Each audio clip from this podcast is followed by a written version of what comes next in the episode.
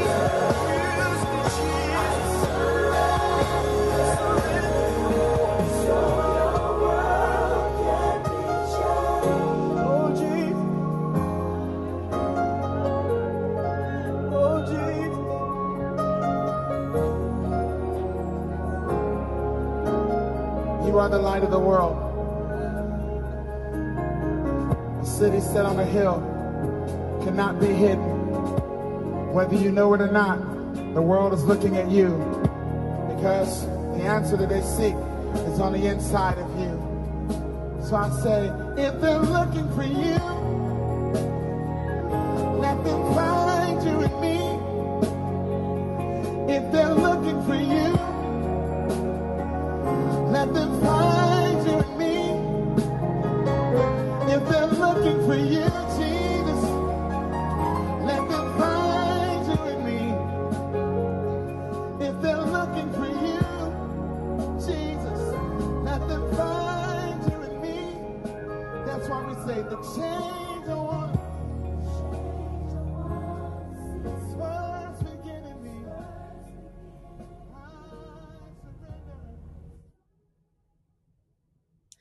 Blessings and grace, everyone. Welcome to Non Sunday School. I do not own the rights to that song. That is William McDowell, and the name of the song is Song of Intercession. And as you know, I always try to choose a song that's befitting for the subject matter that we're going to be going over on tonight. And just like the lyrics of the song said, the change I want to see, it must first begin in me. I surrender all. So we're going to be talking on tonight about that because your level of surrender affects your level of authority that you have in the spirit realm as far as when it comes to praying and intercession. You have to be submitted to God. So that's a beautiful song and I hope you enjoyed it. But let's go ahead and get started with prayer. Um, Heavenly Father, in the name of Jesus, thank you as always for blessing us to come back together as students of your word. I thank you, Holy Spirit, for just taking over my tongue. I thank you for every word that you shall speak on tonight in this lesson. I thank you, Father, that it will fall on good ground and produce fruit in the lives of every person that hears it, whether it's on the live or on the replay, in the name of Jesus. So, Holy Spirit, I surrender to you. Take over. Say only what the Father desires to be said. And I thank you in advance. In Jesus' name, amen.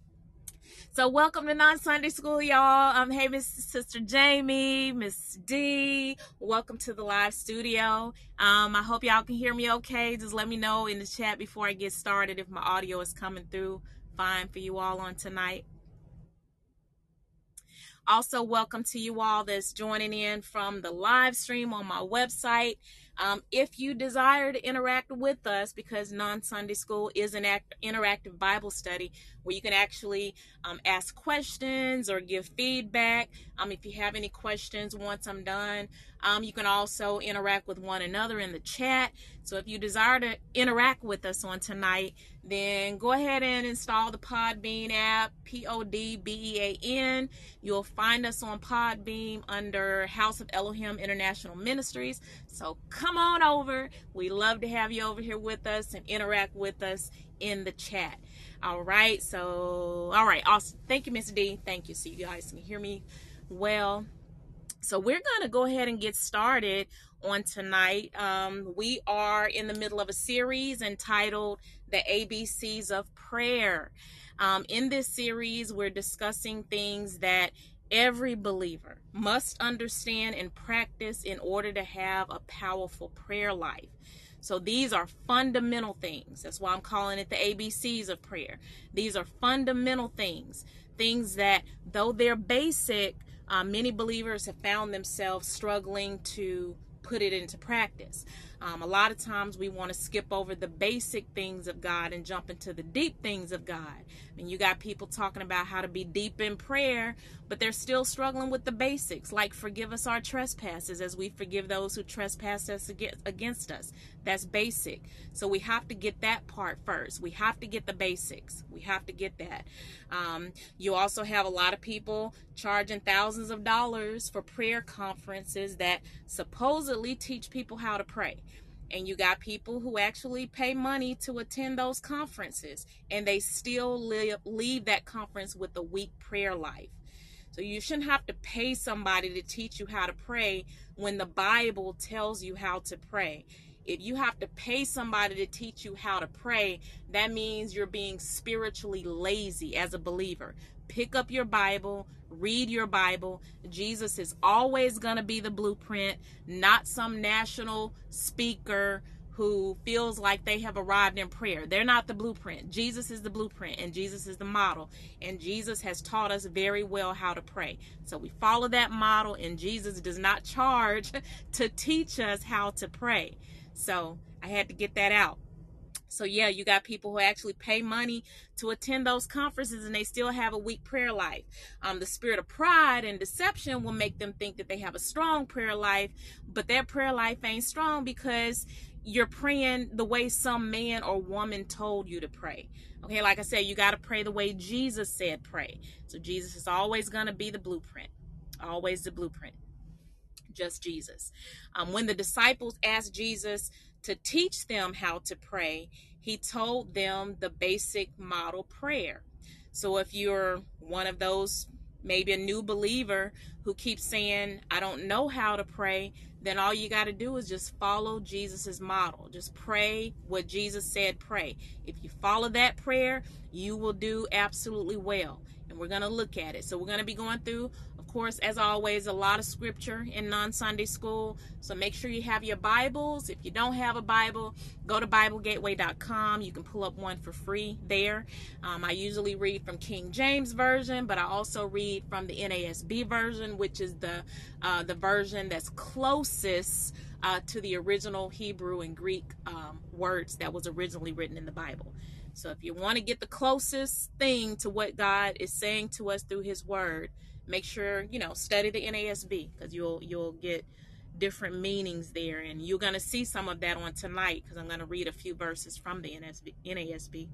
All right, but anyway, yeah, if you're a new believer, if you're a baby saint and you say, "Well, I don't know how to pray," or you're embarrassed about praying and you just feel like you have to come to God with thee, thus, and thou and being all formal, you don't have to do all of that. You talk to prayer is to, prayer is just two-way conversation is dialogue between you and God. So you talk to God, God talks back to you. So it's not you just coming to God and just dumping everything and then you get up and leave. Prayer is also you sitting there spending quiet time in God's presence and listening to what he has to say back to you. So just imagine you going to talk to a friend and you just go and dump everything on that friend and then you leave. You never give that friend time to respond. You never, you know, care about what they got to say back. All you did was just dump, get up, and go. well, God is our friend. We are a friend of God. Even though He is our Lord, He's also our friend. We're His friend. So we ain't going to treat our friend like that. When we pray, we're going to speak to Him, but He's also going to speak back. But again, if you don't know what to say or what to pray because you're new, baby sheep or whatever, let's go to Scripture. Let's see what Jesus said about it. Again, on tonight, we're talking about the ABCs of prayer, and we're talking about, and we're in the middle of a series. Tonight is part three of that series, which is levels and authority. All right, and we're not going to get done with all of that on tonight. So, this is actually going to have to be taught in two parts because it's so much information, but I'm going to cover as much as I can on tonight. But let's go to Matthew chapter 6, verses 5 through 15. And this is Jesus teaching his disciples. And it says, And when thou prayest, thou shalt not be as the hypocrites are, for they love to pray standing in the synagogues and in the corners of the streets, they may be seen of men. Verily I say unto you, they have their reward. But thou, when thou prayest, enter into thy closet, and when thou hast shut thy door, pray to the Father which is in secret, and thy Father which seeth in secret shall reward thee openly. But when ye pray, use not vain repetitions as the heathen do, for they think they shall be heard for their much speaking. Be not ye therefore like unto them, for your Father knoweth what things ye have need of before ye ask him. After this manner, therefore, pray ye. And this is the prayer Our Father, which art in heaven, hallowed be thy name.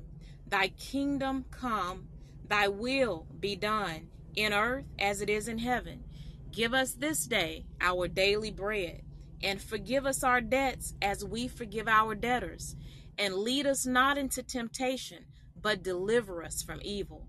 For thine is the kingdom, and the power, and the glory forever. Amen.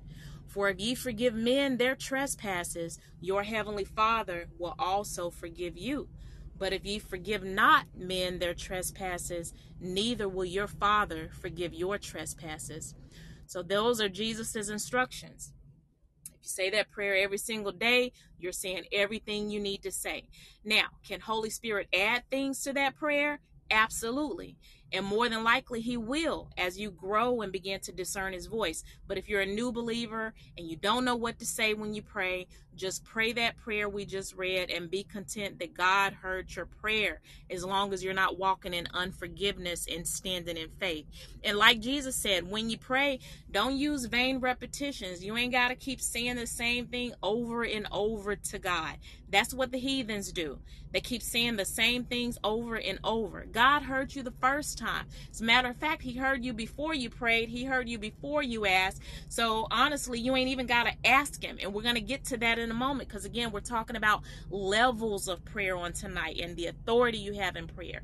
And also, not only did Jesus tell them not to be doing vain repetitions and repeating the same thing over and over like the heathen, but he said also don't be like the hypocrites who like to pray standing in the churches, standing out. They like to stand in front of people. They like to be seen. I call it a be seen spirit. They like to be seen in front of people praying, but in reality, behind closed doors, they really don't have a prayer life. They're just praying to be seen those are the ones they practice their prayers. Who practices praying? That's that's that's a dumb spirit. Who practices praying unless you're a heathen? You can't practice praying unless you performing for somebody, unless you're trying to perform in front in front of somebody or impress somebody. So basically, you're saying you're practicing sounding like you're talking to God. No, you ain't got to practice like you talking to God. You talk to God and you really talk to Him, not to make people think that you're talking to Him. So yeah, the hypocrites, they like to pray standing like they really talking to God, but really they praying to be seen of men. And that's why sometimes even on Friday Night Fire, sometimes I'll have problems where tech issues where um the the the the recording will go out. And when the recording goes out, and it cuts you guys off, I'm still praying because I'm not talking to you anyway. I'm talking to God.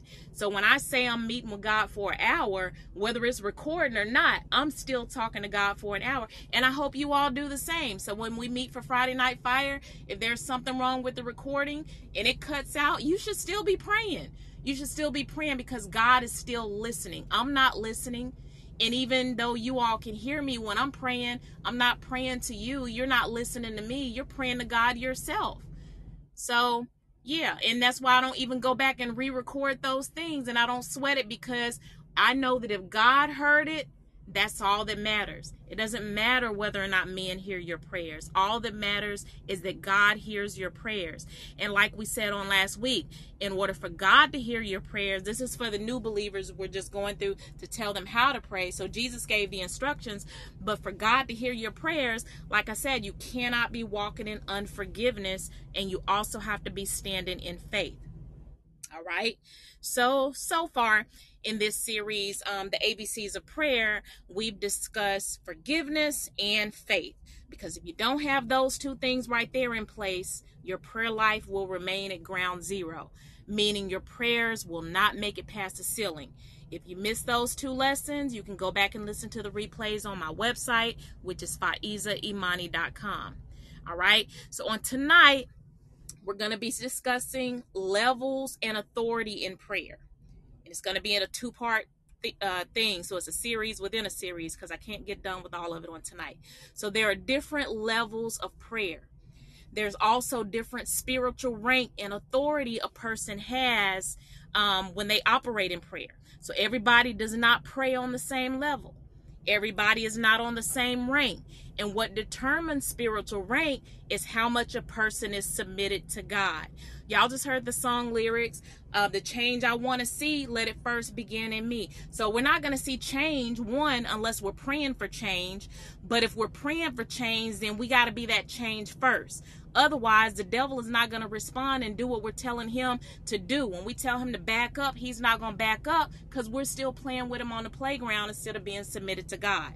So that spiritual rank is going to be based on how much you're submitted to God. So rank is, by definition, a position of hierarchy in the armed forces. So once we accept Jesus as our Lord and personal Savior, we are automatically enlisted into the army of God. We're automatically signed up to participate in the fight between God's kingdom and the kingdom of darkness, whether we want to or not. It's not an option. You automatically get drafted into that fight once you become once you come over to Jesus' side. Once you accept Jesus, you are automatically in that fight. You're automatically in that army. And just like the world has officers in their armies, God also has officers in his army. Only those fully submitted to God are considered officers. Only those who have given their life for the cause are officers and generals. Only those who have become skilled at identifying the enemy are officers and generals. To operate in the army or any of the military forces in the earth as a general or the officer, you got to know who the enemy is. You got to know who the enemy is. You can't lead nobody else in a war if you don't know how to identify the enemy. So you have to, you have to, you have to be skilled at identifying the enemy in order to have that spiritual rank. Those officers and those generals, they know where the dangers are. They know. And when it's time to fire, they call it. They don't hesitate to fire on the enemy. They don't tuck tail and run. They're on the front lines and they lead by example. So all others are enlisted soldiers. So if they don't want to operate on that level, they're enlisted soldiers. So enli- the enlisted soldiers, they're still not sure if they want to be in the army forever, or they're they're they're still not sure if they want to be in the army or military or whatever branch they're in. They don't know if they want to be in it forever just yet. They just got in. Some are just testing it out. Some just signed up because their back was against the wall, but they're not really committed like an officer or general is committed. So I'm talking in the natural, but I also want you to see what I'm saying in the realm of the spirit. So you got some people they come into the body of Christ. Some they do it because they think it's the thing to do all their friends just came to Jesus in church, so they just gonna go down to the altar with their friends, but they really didn't mean it. It just looked like it was a thing to do because they didn't want to be left out of the group or whatever. So they just testing it out. They don't really know if they want to walk this walk just yet. They don't really know if they want to come out of the world just yet. They're just testing it out because it sounds good. Or maybe their back was up against the wall and they got into some trouble. You know maybe they're about to go to jail or something or get caught up in something and now they want to run to jesus and be like lord save me but they really don't mean it. They just really coming to him temporarily because their back is against the wall and they need somebody to get their back from against that wall so they just testing it out they ain't really in it for sure for sure just yet like an officer or a general the general the officers like you all the ones that be showing up in prayer and all that all the time. Okay, so you have given your life for the cause. You're not playing with this. You've signed up for it. You're not testing it out. You're not trying to run back into the world. You're not trying to unenlist if that's a thing. It's like I know what I signed up for and I'm in this thing. I'm on the front lines of this war. I'm in God's army and I'm here to fight. I got my armor on. I'm not tucking tail and running. I know who the enemy is. I know what he looks like. I know what he smells like. And when it's time to fire on the enemy, I will not hesitate. I don't care who he's working through. I will not hesitate to fire. And when you fire, you're not firing bullets, you're firing God's word, which acts as a bullet to take out the enemy. So you don't hesitate to fire that word. You don't care who gets offended when you fire that word because it's that word that's going to take out the enemy. So y'all are generals, y'all are, y'all are officers. The general, like I said, they've given their life for that cause. Usually in the natural realm, it takes about 20 to 25 years for a person to get promoted to general in the army. So we're going to delve deep. And in the spirit realm, it doesn't take that long. It doesn't take 20 to 25 years for you to get promoted to a general in God's army. All it takes is for you to surrender all. So the moment you decide you want to surrender all, you have all authority and all power to fight against the enemy. You just got to surrender and you got to submit. You can't be halfway in, halfway out, double dutching. You don't know if you're going to be in or out. You don't know if you want to be on team light or team darkness. But once you make up your mind, you can officially declare yourself a general. Some people it do take 20 to 25 years. Sometimes they got to go through some things, go through hell and back with gasoline draws before they finally decide that they're going to surrender everything to God. Sometimes it takes that. Depends on what you call to, who you call to. But the point is, no matter how long it takes, you're going to have to be submitted in order to carry that rank and that authority in prayer. You're going to have to have a rank in order to fight against the enemy. All right? So there are four different levels of prayer. There are four different levels of prayer, and we're ranking those levels from the least to the greatest. Number one, there are prayers of petition. Number two, they're prayers of supplication. Number three, they're prayers of intercession, which includes praying in the spirit, um, also known as praying in tongues. And then four, prayers of travail, with prayers of travail being the highest level of prayer. And it also takes Holy Spirit as well for that prayer of travail. And we're going to get into that.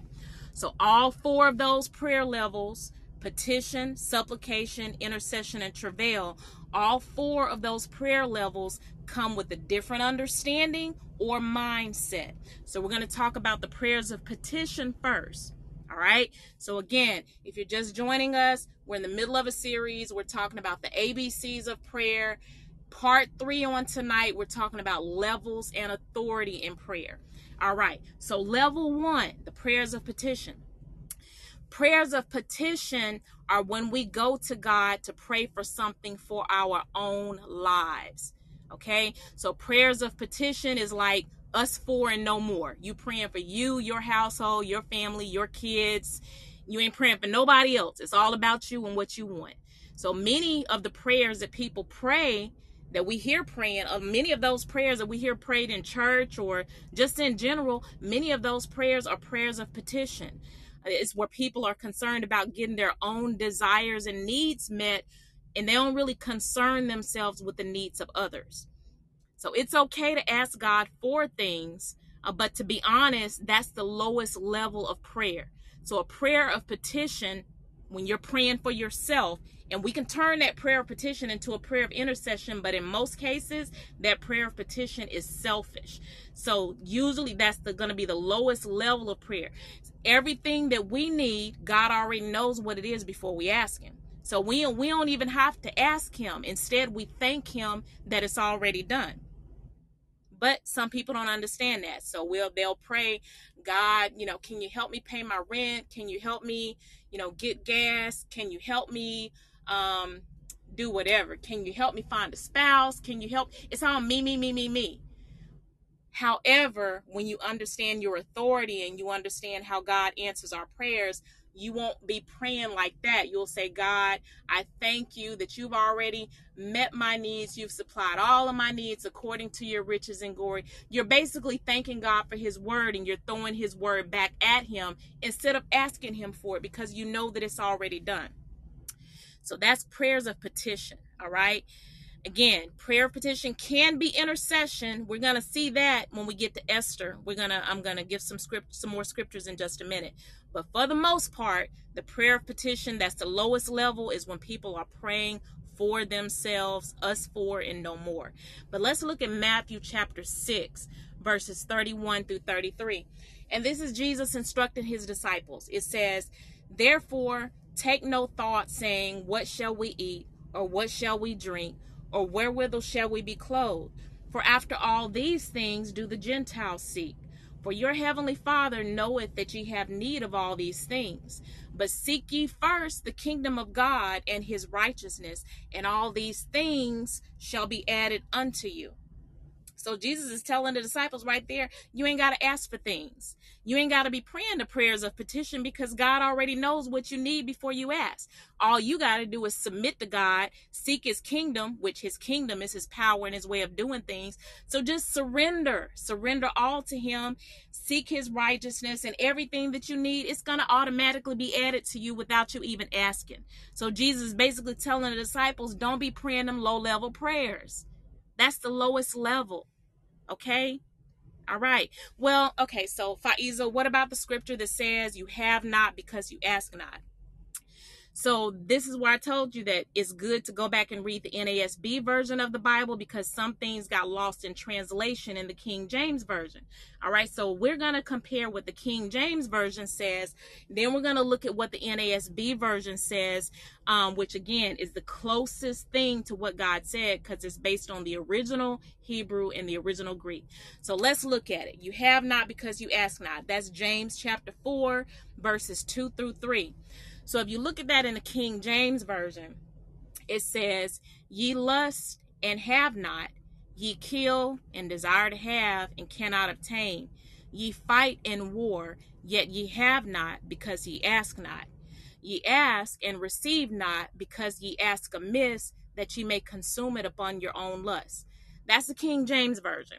Now let's read what God actually said. Let's read what the word actually said, James 4.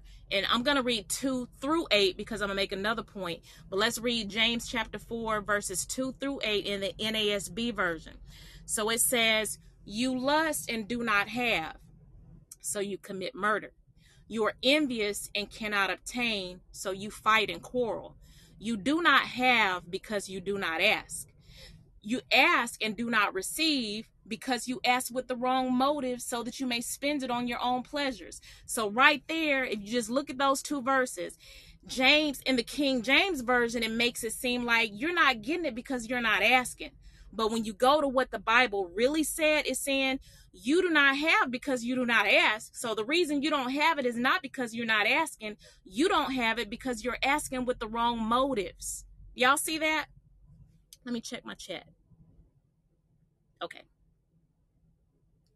Yeah, so that's two very different meanings, but continuing on. So you lust and you do not have, so you commit murder. You are envious and cannot obtain, so you fight and quarrel. You do not have because you do not ask. You ask and do not receive because you ask with the wrong motives, so that you may spend it on your pleasures. You adulteresses. Again, that's spiritual adultery, idolatry, putting things before God all right. So you adulteresses, do you not know that friendship with the world is hostile? So he's telling them why they're not getting what they ask for is because they're asking, but they're in adultery. They're asking with the wrong motives. So they're not getting anything. They're not getting the prayer of petition.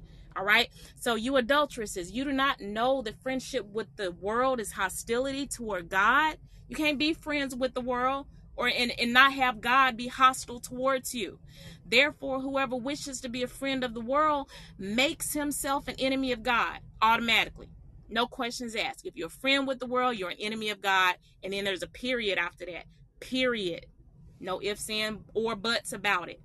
Verse 5 Or do you think that the scripture speaks to no purpose? He jealously desires the spirit which he has made to dwell in us, but he gives a greater grace. Therefore, it says, God is opposed to the proud, but gives grace to the humble. Submit therefore to God. Resist the devil, and he will flee from you. Draw near to God, and he will draw near to you. Cleanse your hands, you sinners, and purify your hearts, you double minded. So you submit to God. You do what God is asking you to do. You're not friends with the world, like I said, and like the song said, in order for you to see the change, it's got to first begin in you. In order for you to have that authority, it's got to first begin with you. So if you want to be able to make the devil flee from you or make the devil flee from others, you got to be submitted to God. That's verse 7. All right? So your level of authority and your level of rank in the spirit realm is going to be based on your level of submission. And we're not praying those basic prayers of petition because as those who operate in the kingdom of God, we don't have to do that. That's the Bible. So, in verses 4 through 8, like I said, it confirms what I said. If you really want power with God, if you really want the power to back the devil up, to be an officer in the army of God, you must be all in. You must be submitted to him. It's a lifetime commitment, just like generals and officers in the natural world, in the army. It's a lifetime commitment. You don't see no five star general in the army just backing out.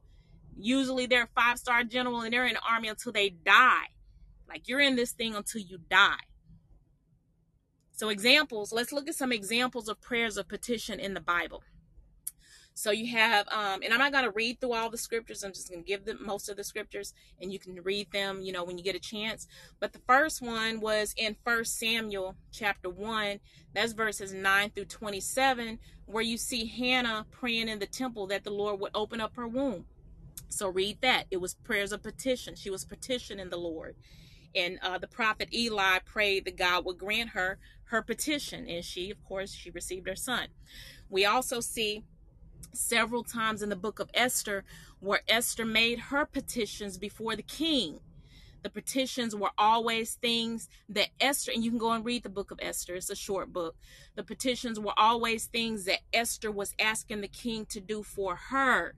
Uh, the relationship between Esther and the king is a metaphor of our relationship with God. So, just like the king extended his scepter for Esther to come in and make her request or her petition, God extends his scepter for us to come in and make our petition. But Esther got it right. Like I told you a few minutes ago, uh, prayer petition is the lowest level of prayer, but Esther got it right. She did have a few moments where it was praying just for her, but eventually eventually, even though it was a petition, she flipped it and she threw in her people. So, yes, she went before the king to ask for a favor, but she also asked for that favor and she asked for him to do some things for her people. He thought he was just giving her her request, but it's like my request is also for my people. So she took it, she got it right. She took the petition or the prayer of petition to the next level, which was really intercession. That's what it's supposed to be. So when we're bringing God our petitions, we're not petitioning him for ourselves. We should be petition, petitioning him for the betterment of others. That's intercession. So Esther stood in the gap for her people. And like I said, I believe she intended it to be a petition. She but thing about it is when holy when it's something about when God's boldness gets on you that you forget about yourself and you do what he wants you to do. So she played around with it over and over and over, making her petition. And then all of a sudden, it's like, okay, let me go ahead and throw in my people. Because, yeah, you realize it's not just about you. She realized it wasn't just about her. You have to do what God has called you to do. Was there some fear there? I'm sure there was, because she said, if I perish, I perish. But she had to finally make up her mind. I'm not just going to keep petitioning the king for me, I got to petition him and stand in the gap for my people. So you got to realize it's not about you, it's about who you're called to. She was called to to help a nation not be killed. You have to know, and you have, you're called to save a nation and keep a nation from being killed because the devil's job is to steal, to kill, and to destroy. So every single one of you, you have people or nations locked up in your belly that God has called you to. You just have to realize who those people are. So you're called to prevent people from being killed off by the enemy, to prevent their purpose from being killed, their destinies from being killed. So there's a word in you for somebody else. You just got to get before God to find out who those people are. I had to throw that in, in there for somebody. So let's go to First John chapter 5 verses 13 through 15. I cannot believe we're already 42 minutes in. Oh my goodness, I'm not even almost done. Um anyway, let's go to First John chapter 5 verses 13 through 15. It says, "These things have I written unto you that believe on the name of the Son of God, that ye may know that ye have eternal life, and that ye may believe on the name of the Son of God. And this is the confidence that we have in him, that if we ask anything according to his will, he heareth us. And if we know that he hear us, whatsoever we ask, we know that we have the petitions that we desired of him.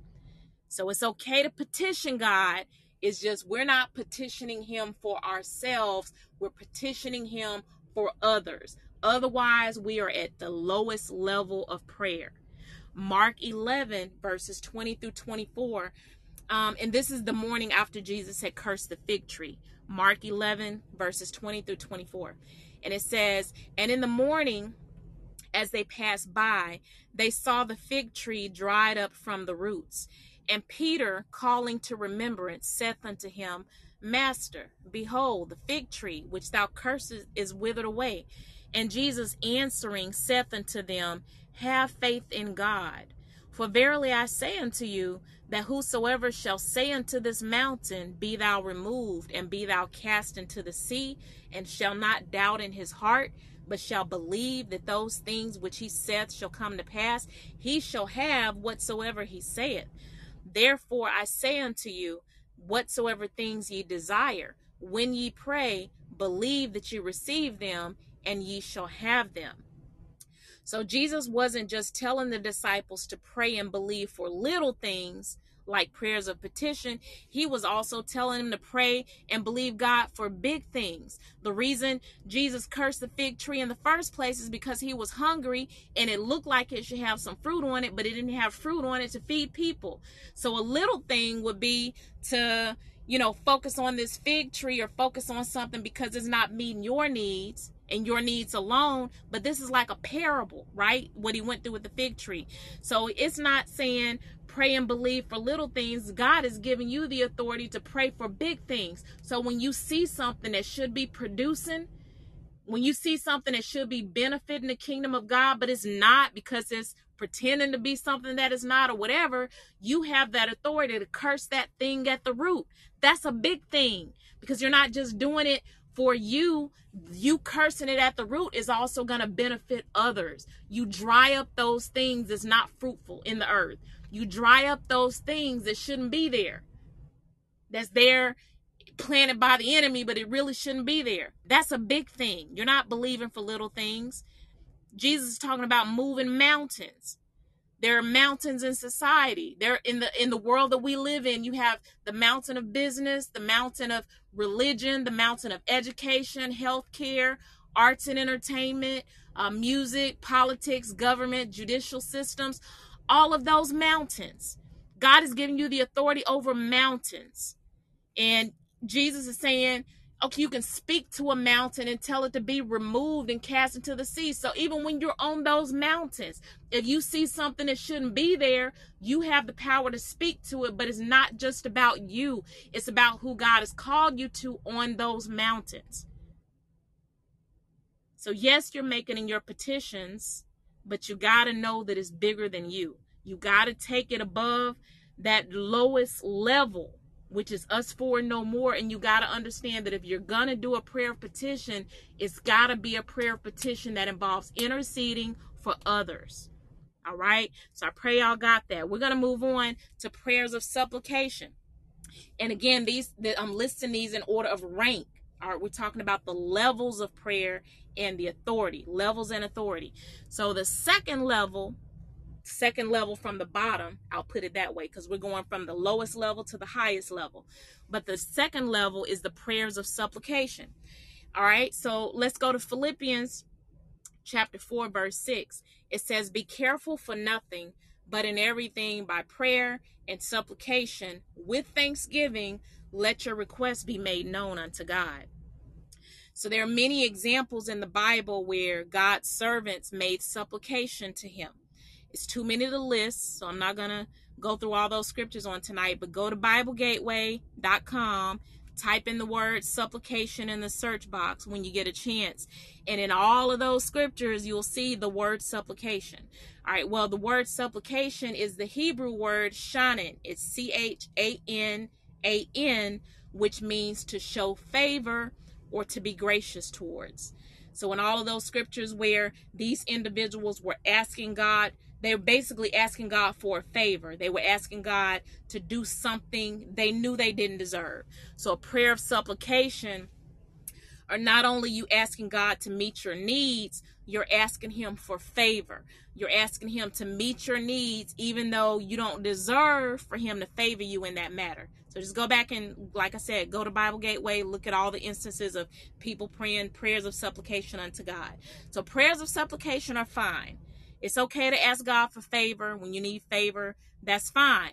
However, it's still the lowest level because, again, we don't have to ask those things because God already knows what we have need of before we ask it.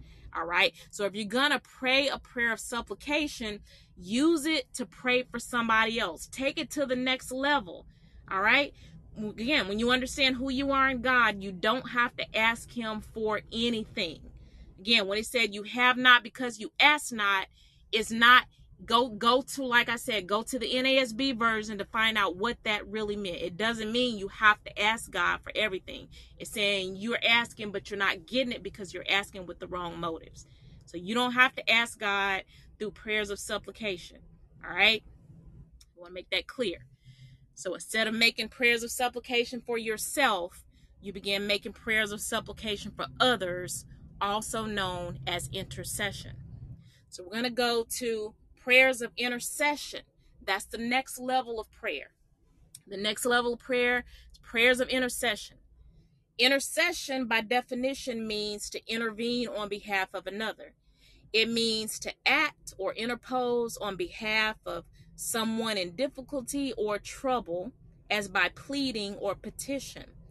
It means to try to help settle an argument or disagreement between two or more people or groups. It means to use your influence to persuade someone in authority to forgive another person or save a person from punishment.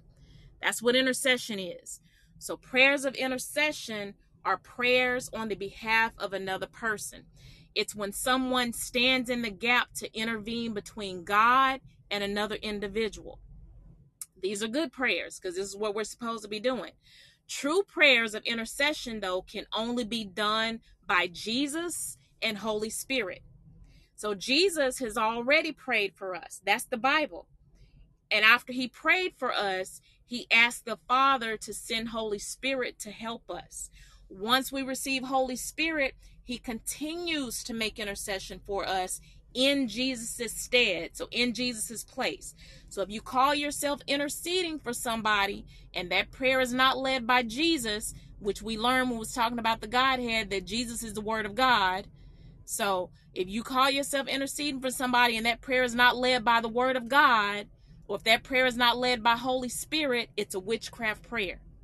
A witchcraft prayer is where you're praying your own will. You're praying what you think should happen in the situation.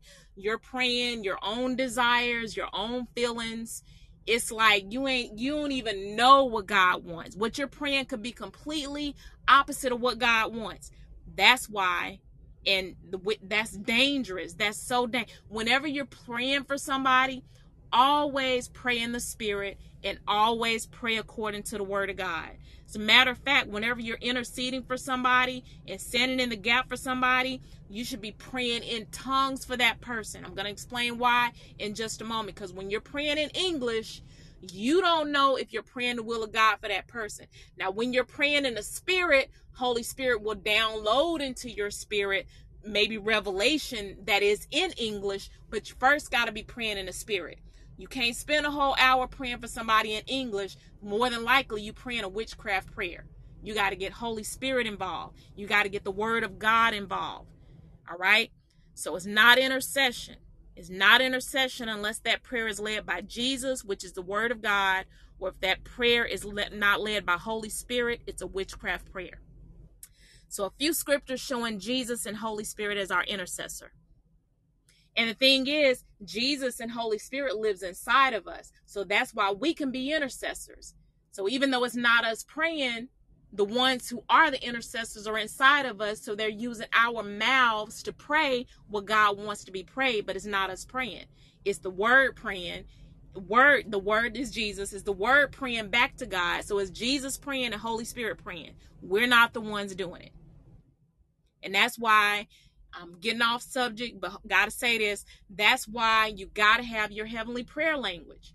That's why you gotta be baptized with the fire of the Holy Spirit, because with that baptism also comes evidence of praying in tongues. So you need that. And if you don't know anything about that, I still have that tea. It will stay up on my website as long as my website exists. Go to my website under replays I believe it's under non Sunday school. It might be under Friday Night Fire. I'm not sure. But click on replays, and there is a teaching that will automatically start playing about the Holy Spirit fire baptism. And it talks about the tongues and praying in tongues. But you need that. You need to be able to pray in tongues if you really want to be a true intercessor and you really want to operate in that authority that God is calling you to operate in in the earth. But anyway, let's look at a few scriptures showing Jesus and Holy Spirit as our intercessor. So let's go to First John chapter 2 verse 1. It says, "My little children, I'm writing these things to you so that you may not sin. And if anyone sins, we have an advocate with the Father, Jesus Christ the righteous." So that word advocate is the Greek word parakletos, which means advocate or intercessor. So right there, it's calling Jesus our advocate, our intercessor with the Father. So Jesus is the word, the word prays to the Father on our behalf. God is always going to honor his word. All right. So let's go to Romans chapter 8, verse 26 through 34. It says, Likewise, the Spirit also helpeth our infirmities. For we know not what we should pray for as we ought, but the Spirit, which is Holy Spirit, but the Spirit itself maketh intercession for us with groanings which cannot be uttered. I want you to re- remember that groanings, okay? Because I'm going to get to that in just a minute. But the Holy Spirit itself maketh intercession for us with groanings which cannot be uttered. And he that searcheth the hearts, which is Holy Spirit, knoweth what is the mind of the Spirit, because he maketh intercession for the saints according to the will of God. Only Holy Spirit can do that. Only the spirit of a man knows what the will of a man is, or the heart of a man is the spirit of a man. So the same way it is with men, the same way it is with God. Only the spirit of God knows the heart of God. Only the spirit of God knows the will of God. So we got to have Holy Spirit making intercession for us according to the will of God. Verse 28. And we know that all things work together for good to them that love God, to them who are the called according to his purpose for whom he did foreknow, he also did predestinate to be conformed to the image of his Son, that he might be the firstborn among many brethren. Moreover, whom he did predestinate, them he also called, and whom he called, them he also justified, and whom he justified, them he also glorified.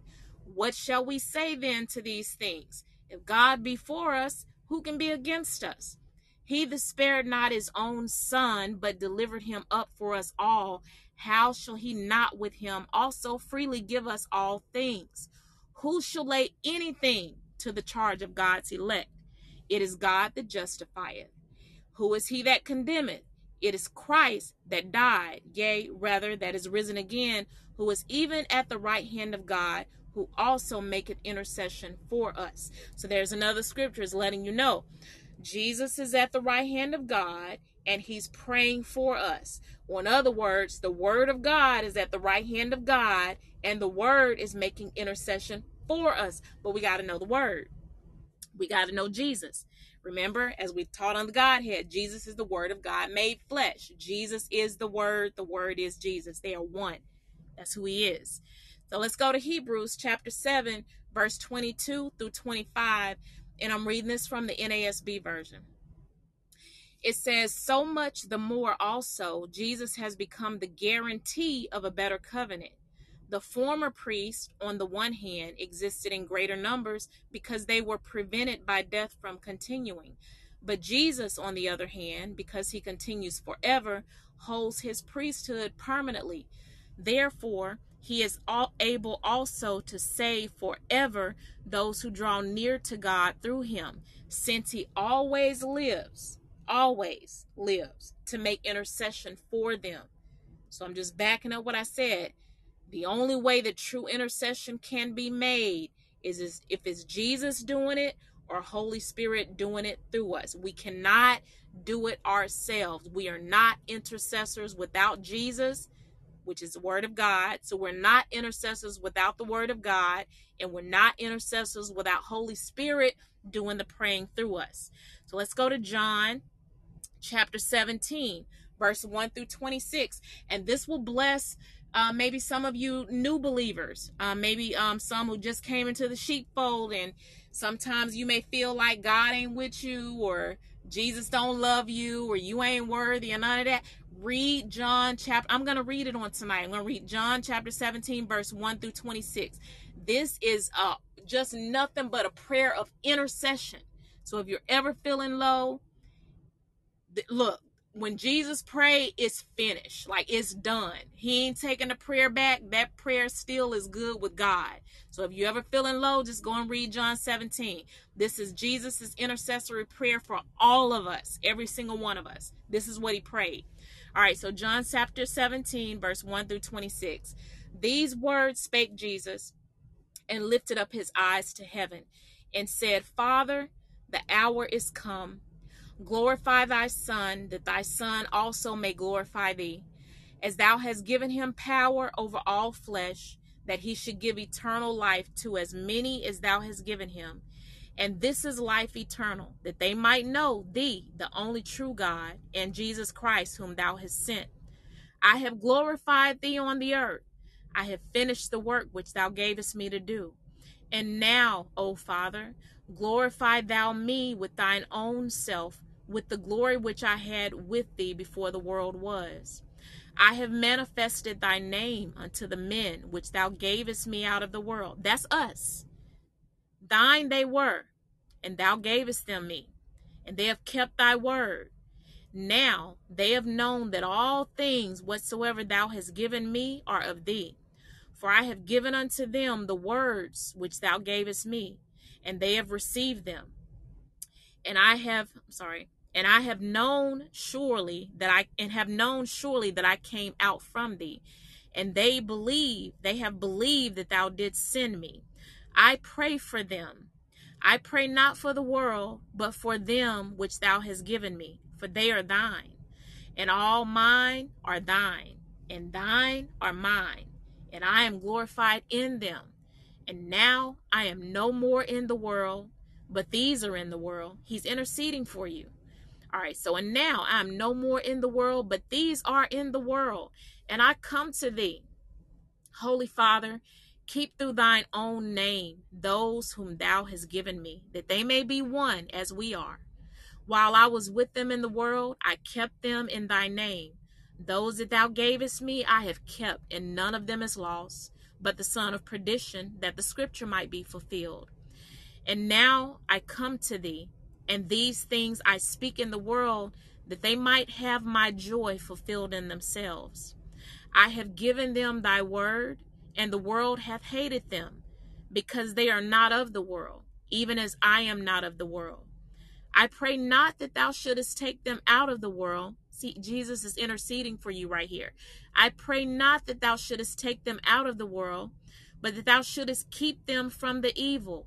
They are not of the world, even as I am not of the world. Sanctify them through thy truth. Thy word is truth. And thou hast sent me into the world. Even so have I also sent them into the world. And for their sakes I sanctify myself, that they also might be sanctified through the truth. Neither pray I for these alone, but for them also which shall believe on me through their word, that they all may be one, as thou, Father, art in me, and I in thee, that they also may be one in us, that the world may believe that thou hast sent me. And the glory which thou gavest me, I have given them, that they may be one, even as we are one.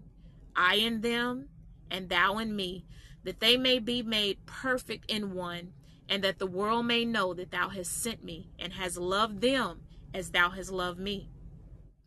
Father, I will that they also, whom thou hast given me, be with me where I am, that they may behold my glory, which thou hast given me, for thou lovest me before the foundation of the world. O righteous Father, the world hath not known thee, but I have known thee, and these have known that thou hast sent me. And I have declared unto them thy name, and will declare it, that the love wherewith thou hast loved me may be in them, and I in them. So that whole chapter right there was Jesus is Jesus because it's still a living prayer. That's Jesus interceding for you before the Father. That's the Word of God interceding for you before the Father.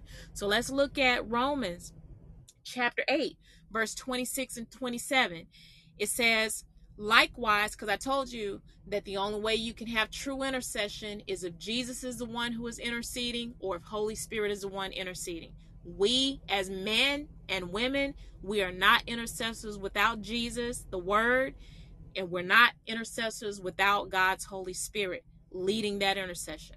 But Romans chapter 8, verse 26 through 27, it says, Likewise, the Spirit also helpeth our infirmities. For we know not what we should pray for as we ought, but the Spirit, which is Holy Spirit, but the Spirit itself maketh intercession for us with groanings which cannot be uttered. And he that searcheth the hearts knoweth what is the mind of the Spirit, because he maketh intercession for the saints according to the will of God. So again, that scripture is letting you know Holy Spirit makes that intercession according to the will of God. If you're not praying what Jesus prayed and you're not praying being led of Holy Spirit, you are praying a witchcraft prayer, meaning you're praying your own will and not the will of God. All right? So prayers of travail. Prayers of travail is going to be the highest form of prayer. Prayers of intercession, that's high, but prayers of travail is even higher. Some of you know about prayers of travail, some of you have experienced travail. But prayers of travail is where I told you to remember where it said groanings, where Holy Spirit prays with us or maketh intercession for us with groanings which cannot be understood. So that's prayers of travail, where it says the Spirit maketh intercession for us with groanings which cannot be uttered. So the word groanings is the Greek word stenazo. It's S T E N A Z O a meaning to groan within oneself, expressing grief, anger, or desire. So, travailing prayers can only be done. And this is where I said some of y'all already this. Travailing prayers or prayers of travail can only be done when the Spirit of God hits your belly, causing you to travail. It's really like a, it's a really a prayer of birthing. So it's like when you're in prayer and all of a sudden all you can do is start saying oh like all you can do is just oh like holding your belly and just bowing over and all you can do is just groan you ain't got no words for that's prayers of travail that's prayers of travail a lot of times I hear people saying travail in prayer. Like you can go to a prayer conference or something, they'll be like, travail in prayer. I need y'all to travail. I need y'all to travail as if as if a person can just travail on demand but it doesn't work that way. It doesn't work that way. Travail only happens when the fire of god hits your belly and makes you travail. Travail is like labor pains. Like when a woman is in labor and it's time to push that baby out and all she can do is just scream and holler. But the more she screams and holler it's like that baby is crowning, it's coming out. But i gotta i gotta let out something. I gotta let out some noise. So again you can't travail on demand. This is like a high level. It's like it's got to be a groaning done by holy spirit. So in many instances what you're seeing like in those prayer conferences and stuff where they're saying travail travail you're looking at flesh. You're looking at flesh just performing, but that's not really Holy Spirit travailing. When there is travailing, you're going to see the results of that travail and you're going to see it quickly. Like I said, it's like a woman going into labor. You're going to travail, you're going to groan, and then after that travail, you're going to see some results, and it's usually quicker than just regular intercession. So, travailing prayer is birthing prayer. Whenever Holy Spirit comes upon you to travail, quench not the spirit. We learn the Holy Spirit can be quenched. That's basically when you throw your water on his fire and you put him out because you don't want to do what he you to do. When Holy Spirit is asking you to travail, open up your mouth and wail, you do what he's asking you to do because God is trying to birth something out through you. It's a quick birthing.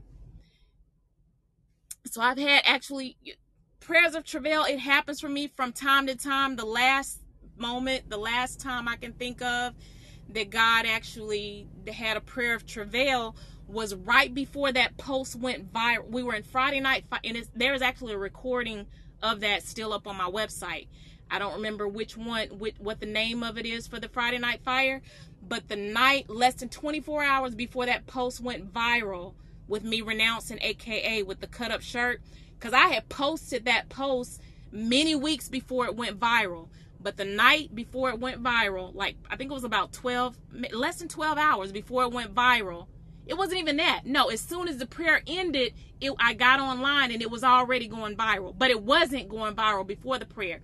But during that prayer, we were praying against idolatry and all of a sudden holy spirit began to travail and i just began to wail and i didn't understand why but i know when holy spirit is travailing it's like he's birthing out something. Well that travailing is what caused that elevation to happen where that word went all around the world. I think that post has gotten like 20000 shares maybe about 20000 shares so far. So but it, i had to travail that out so god could get his word out to the world about idolatry in these Greek organizations.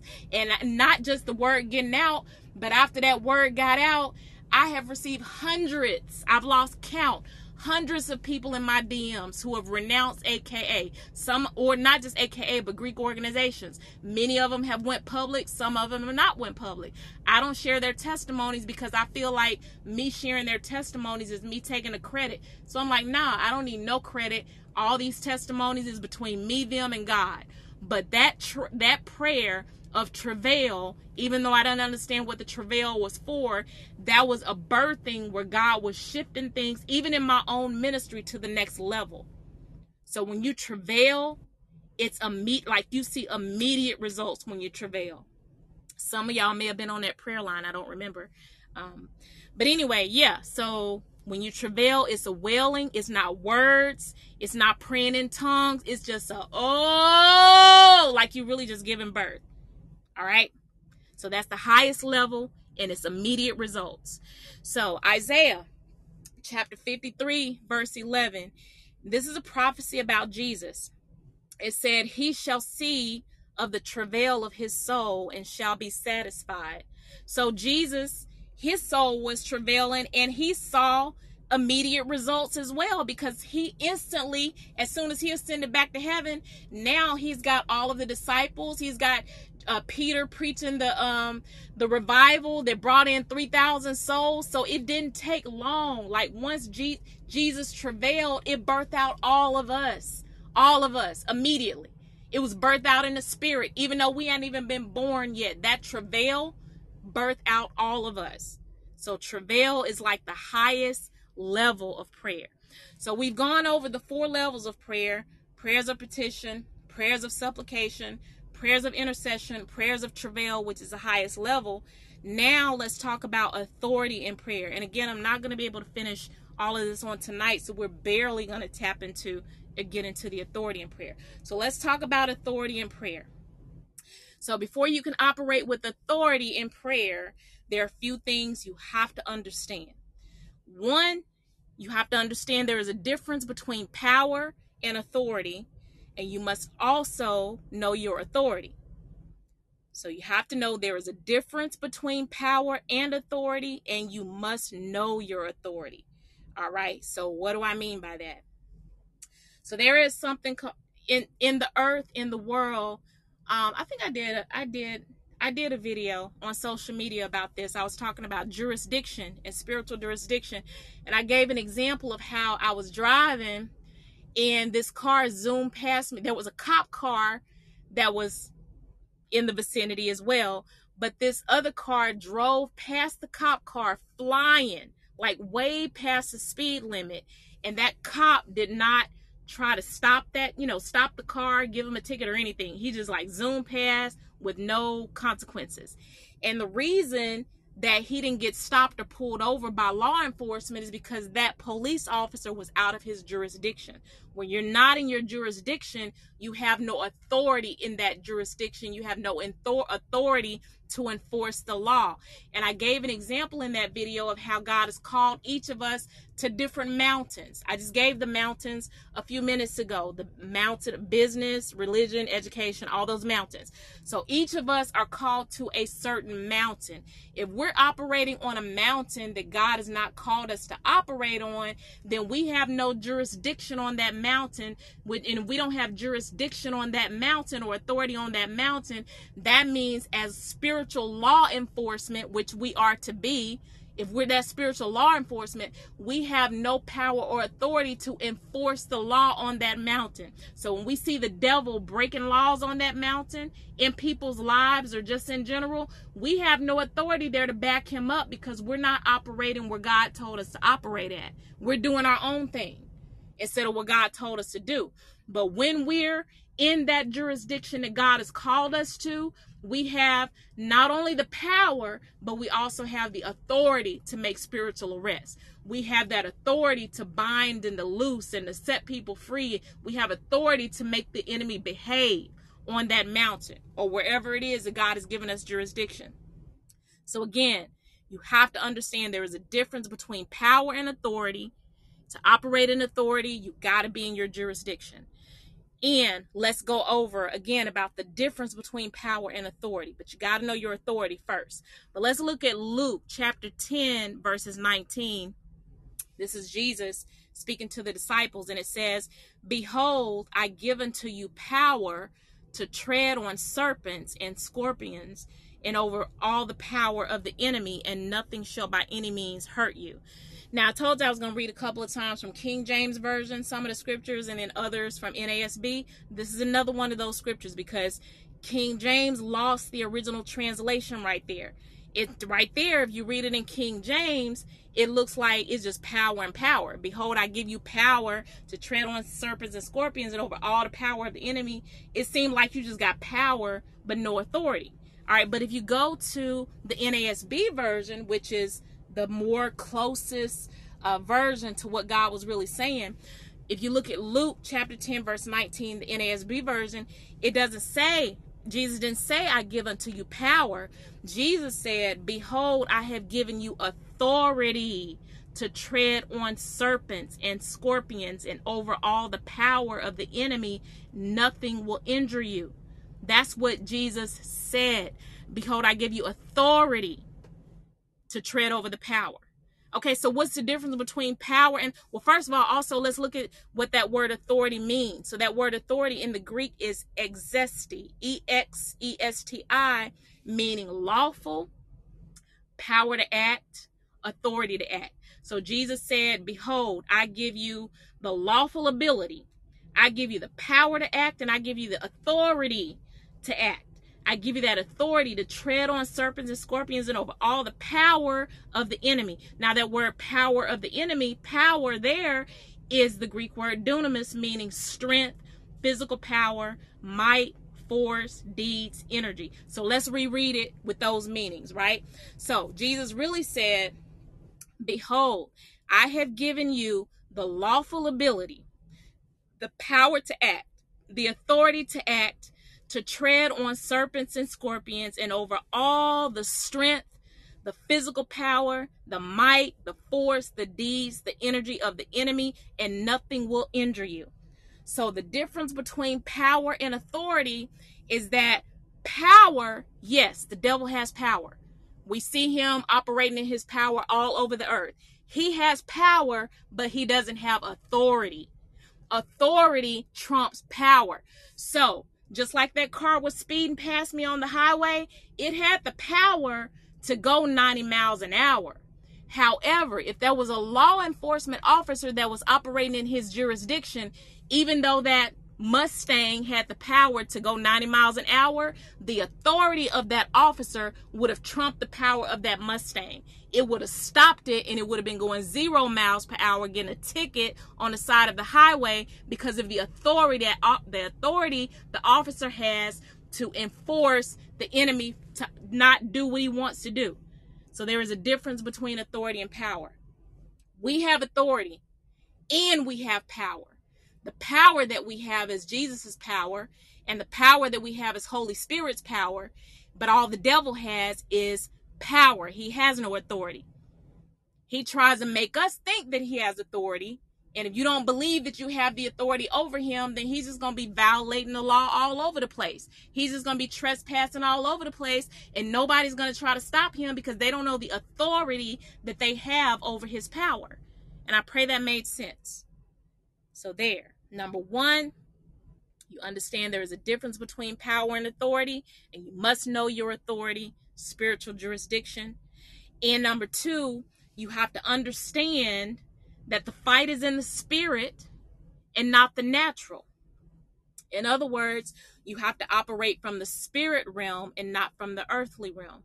If you don't get this, you're going to be spiritually defeated even though Jesus gave you the authority and the power to not be defeated. All right.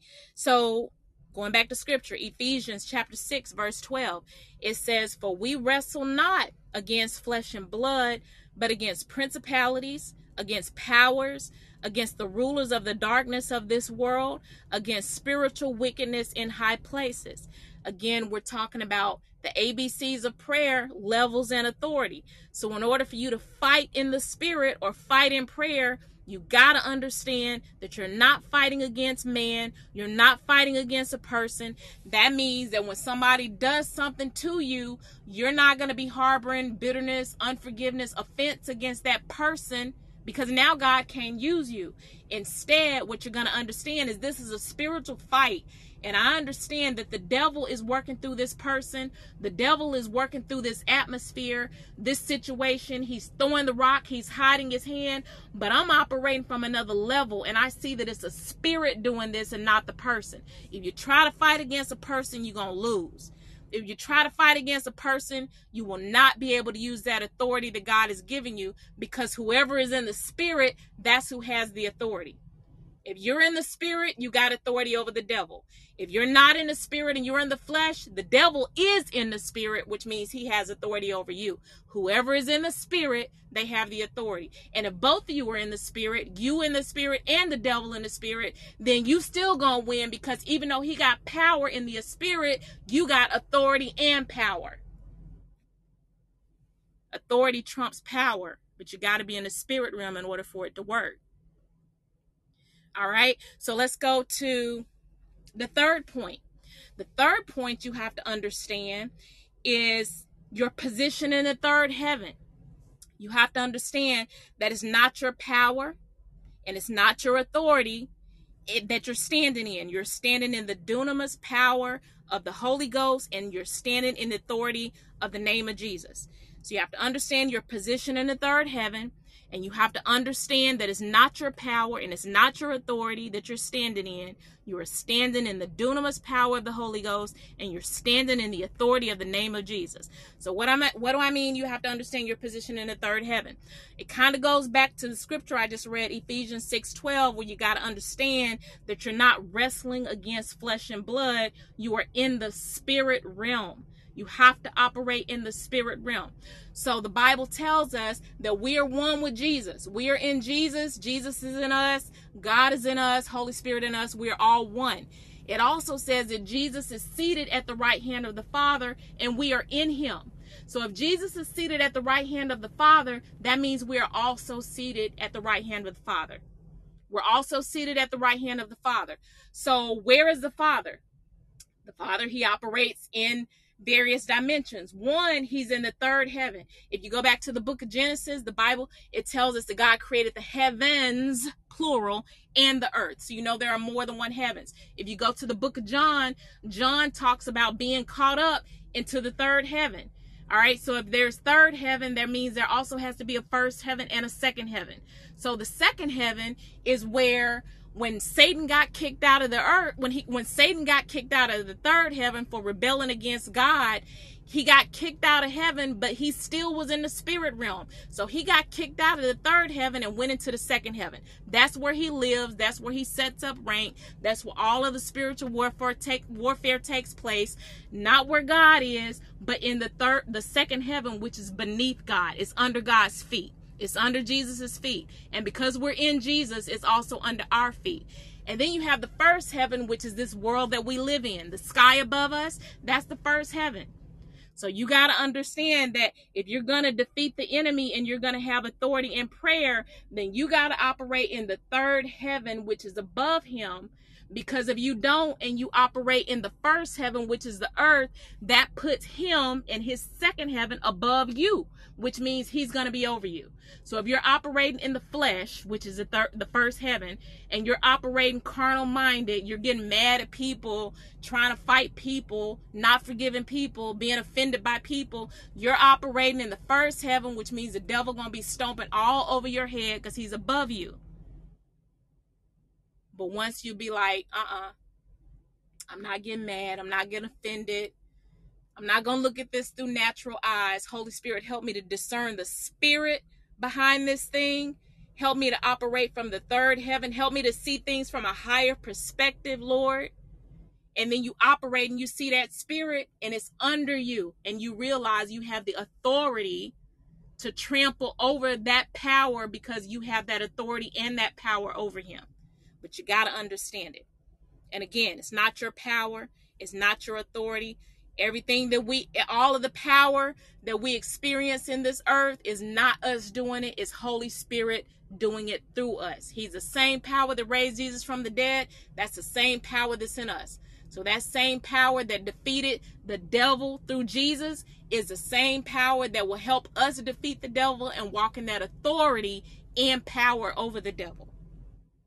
And I'm going to have to stop right there because it's too much more and we already been about an hour and a half and i know some of you got to go to work in the morning.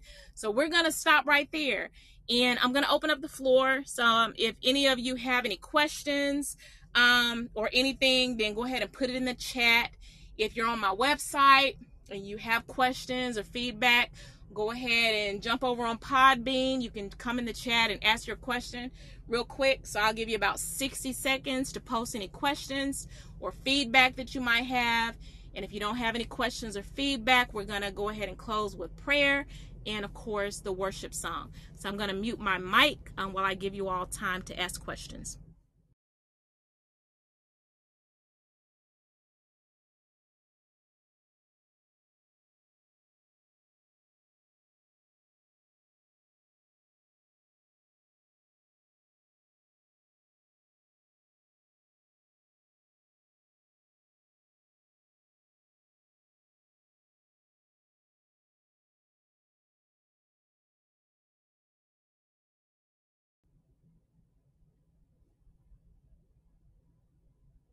Yep, that's right, Kwame. The devil has power for destruction, but he doesn't have authority. We have the authority. And we and when we exert that authority, his power is worthless. It doesn't work.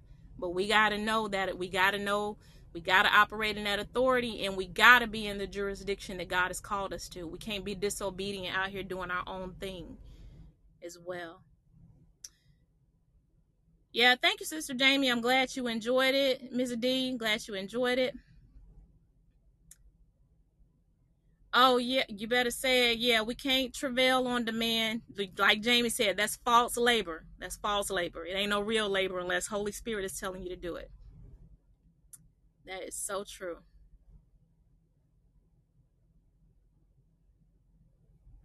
All right. So it looks like we don't have any questions. So we're going to go ahead and close out in prayer. And again, it was too much to go over on tonight. So where I left off on tonight, we'll pick up on next week and we'll just uh, finish up with the uh, the authority, authority in prayer. All right. So Heavenly Father, in the name of Jesus, thank you so much for the word that you released on tonight. Thank you for teaching us your word, your ways, the authority and the power that we have in you through your son Jesus and through Holy Spirit. Thank you for letting us know, Father, the different levels of prayer. Thank you for helping us, Holy Spirit, to not just pray prayers of petition, prayers of supplication for ourselves, but help us to turn those prayers of petition and prayers of supplication into intercession for others, Holy Spirit. So you intercede through us, Holy Spirit. Thank you for taking every person's prayer life to another level.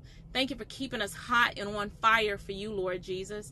Thank you for helping us to be that light, that light in the midst of a dark world, Holy Spirit. Thank you, for we know that it's only that light, that true light, that's going to dispel that darkness. Thank you for helping us to understand the power and the authority that you've given us, Lord Jesus. And help us, Holy Spirit, to stay in that third heaven.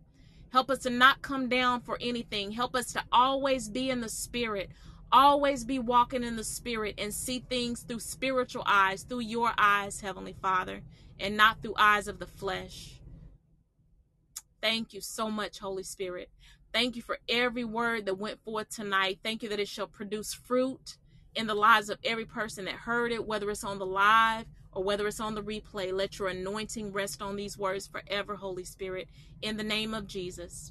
We thank you for this night. In Jesus' name, bless everyone, Father, uh, the rest of their week as they go out and about. Let it be full of everything that is you Lord, and nothing that isn't in Jesus' name. Anything that they need, Father, we thank you for doing it. We thank you that you've already supplied all of their needs according to their riches and glory, Father. We thank you, Father, that you've already favored them with anything that they need favor for, Father, in the name of Jesus. You've already handled it. In the name of Jesus, we call it done. Amen. Amen. I'm glad you enjoyed it. Kwame, blessings to you. Um, so as always, we're going to go ahead and close out with this song. This is uh, William McDowell. It's Don't Mind Waiting. Once this song ends, we're going to go ahead and close the room. And I will see you all Friday night for Friday Night Fire, uh, 10 p.m. Eastern Standard Time. For those of you who love to intercede and just stay on the wall praying for others, I'll see you Friday night. Love you all. Be blessed.